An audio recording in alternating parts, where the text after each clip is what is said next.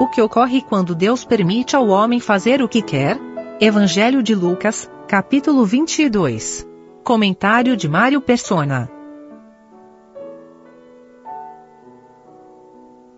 O versículo 53 deveria fazer qualquer incrédulo arrepiar de terror, de saber o que é quando Deus uh, entrega para o homem para ele fazer aquilo que estava explodindo no seu coração de desejo de fazer. Como nós vimos que tudo aqui estava, obviamente, sempre está, né?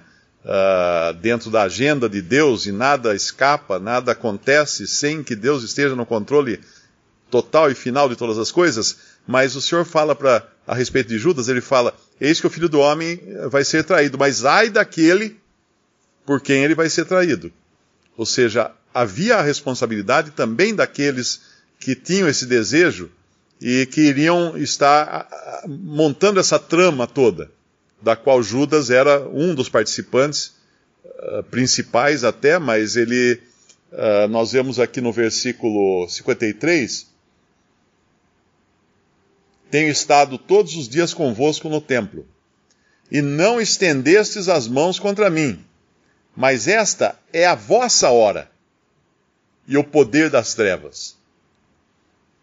Na hora do homem, o poder não vem de Deus, o poder vem das trevas. Então toda, toda, toda, tudo aquilo, toda a maquinação do coração humano, em todos os aspectos dessa vida, que são feitas à revelia de Deus, são feitas pelo poder das trevas. Nós sabemos que o mundo jaz no maligno. Nós sabemos que apesar de Deus estar nos bastidores agindo, no controle, esse mundo está entregue nas mãos de Satanás.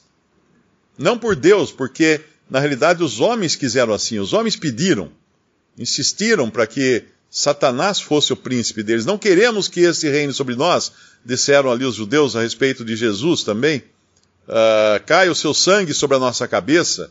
Lançaram sobre si mesmo maldição, colocaram-se na, na, na, condição de, de rebeldes e, e alheios a fazer a vontade do, do Senhor, e aqui então é a hora deles, essa é a vossa hora.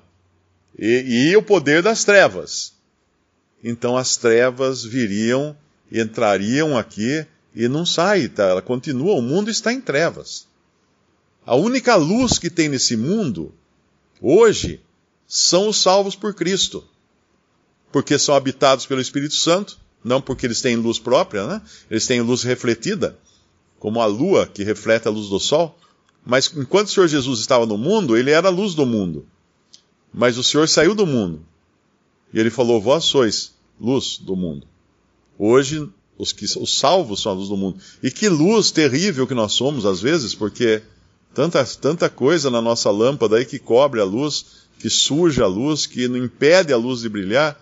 Uh, colocamos a luz na, debaixo do alqueire, ao invés de colocá-la na, no, em cima, né, na, na parte alta para iluminar, escondemos, uh, ficamos inibidos, mas é a única luz. A hora que a hora que a igreja for tirada da terra, o mundo mergulhará em trevas morais como nunca houve antes.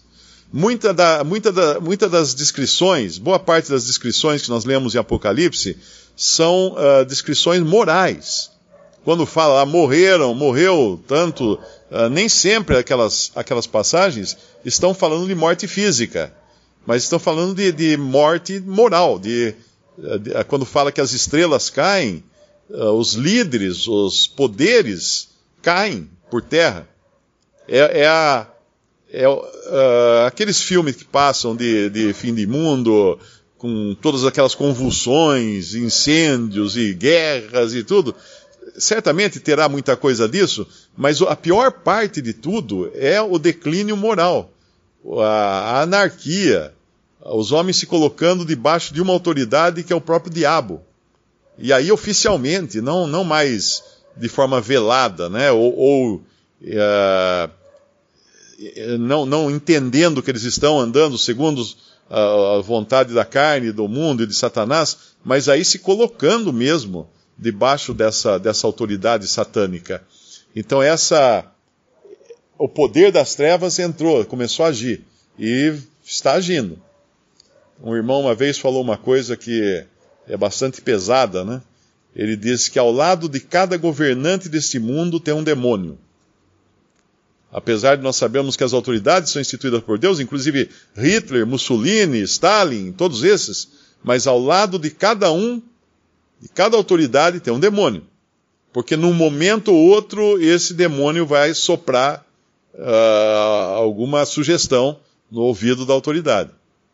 E por isso nós podemos dar graças a Deus, agradecer a Deus por esse privilégio de termos sido resgatados uh, para Cristo agora. Estarmos aqui de passagem. E quando um cristão não entende isso, aí ele vai se meter em política, ele vai se meter em querer mudar o mundo, ele vai achar que pintando o Titanic ele vai fazer uma quilometragem maior. Não é, ele já, já bateu no iceberg o Titanic. Ele só está afundando. E o final é realmente afundar de vez. Amanhã, quando nós estivermos partindo o pão, uh, seria bom lembrar que a instituição da ceia do Senhor foi dada em meio a esse a esse contexto aqui. Quando tudo desmoronava, os homens traíam o Senhor Jesus, os próprios discípulos fugiam dele, uh, ninguém ficava ao lado dele. Foi nesse contexto que, que o Senhor instituiu aquela coisa que é a mais preciosa, é a ordenança mais importante que nós temos para cumprir enquanto estamos aqui na terra. Tem duas ordenanças apenas para o cristão.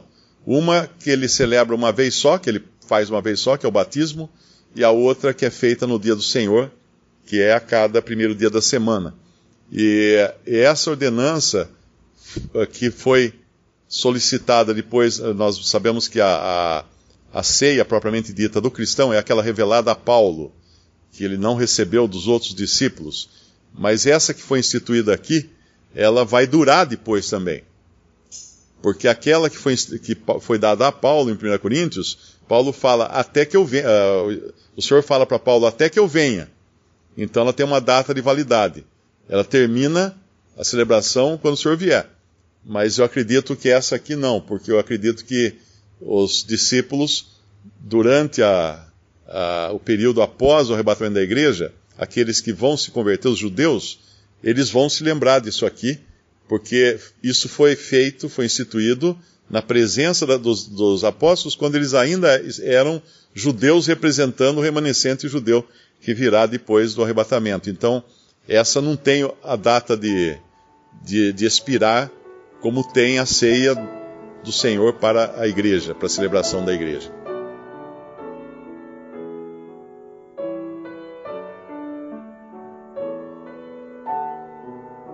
Visite respondi.com.br. Visite também 3minutos.net.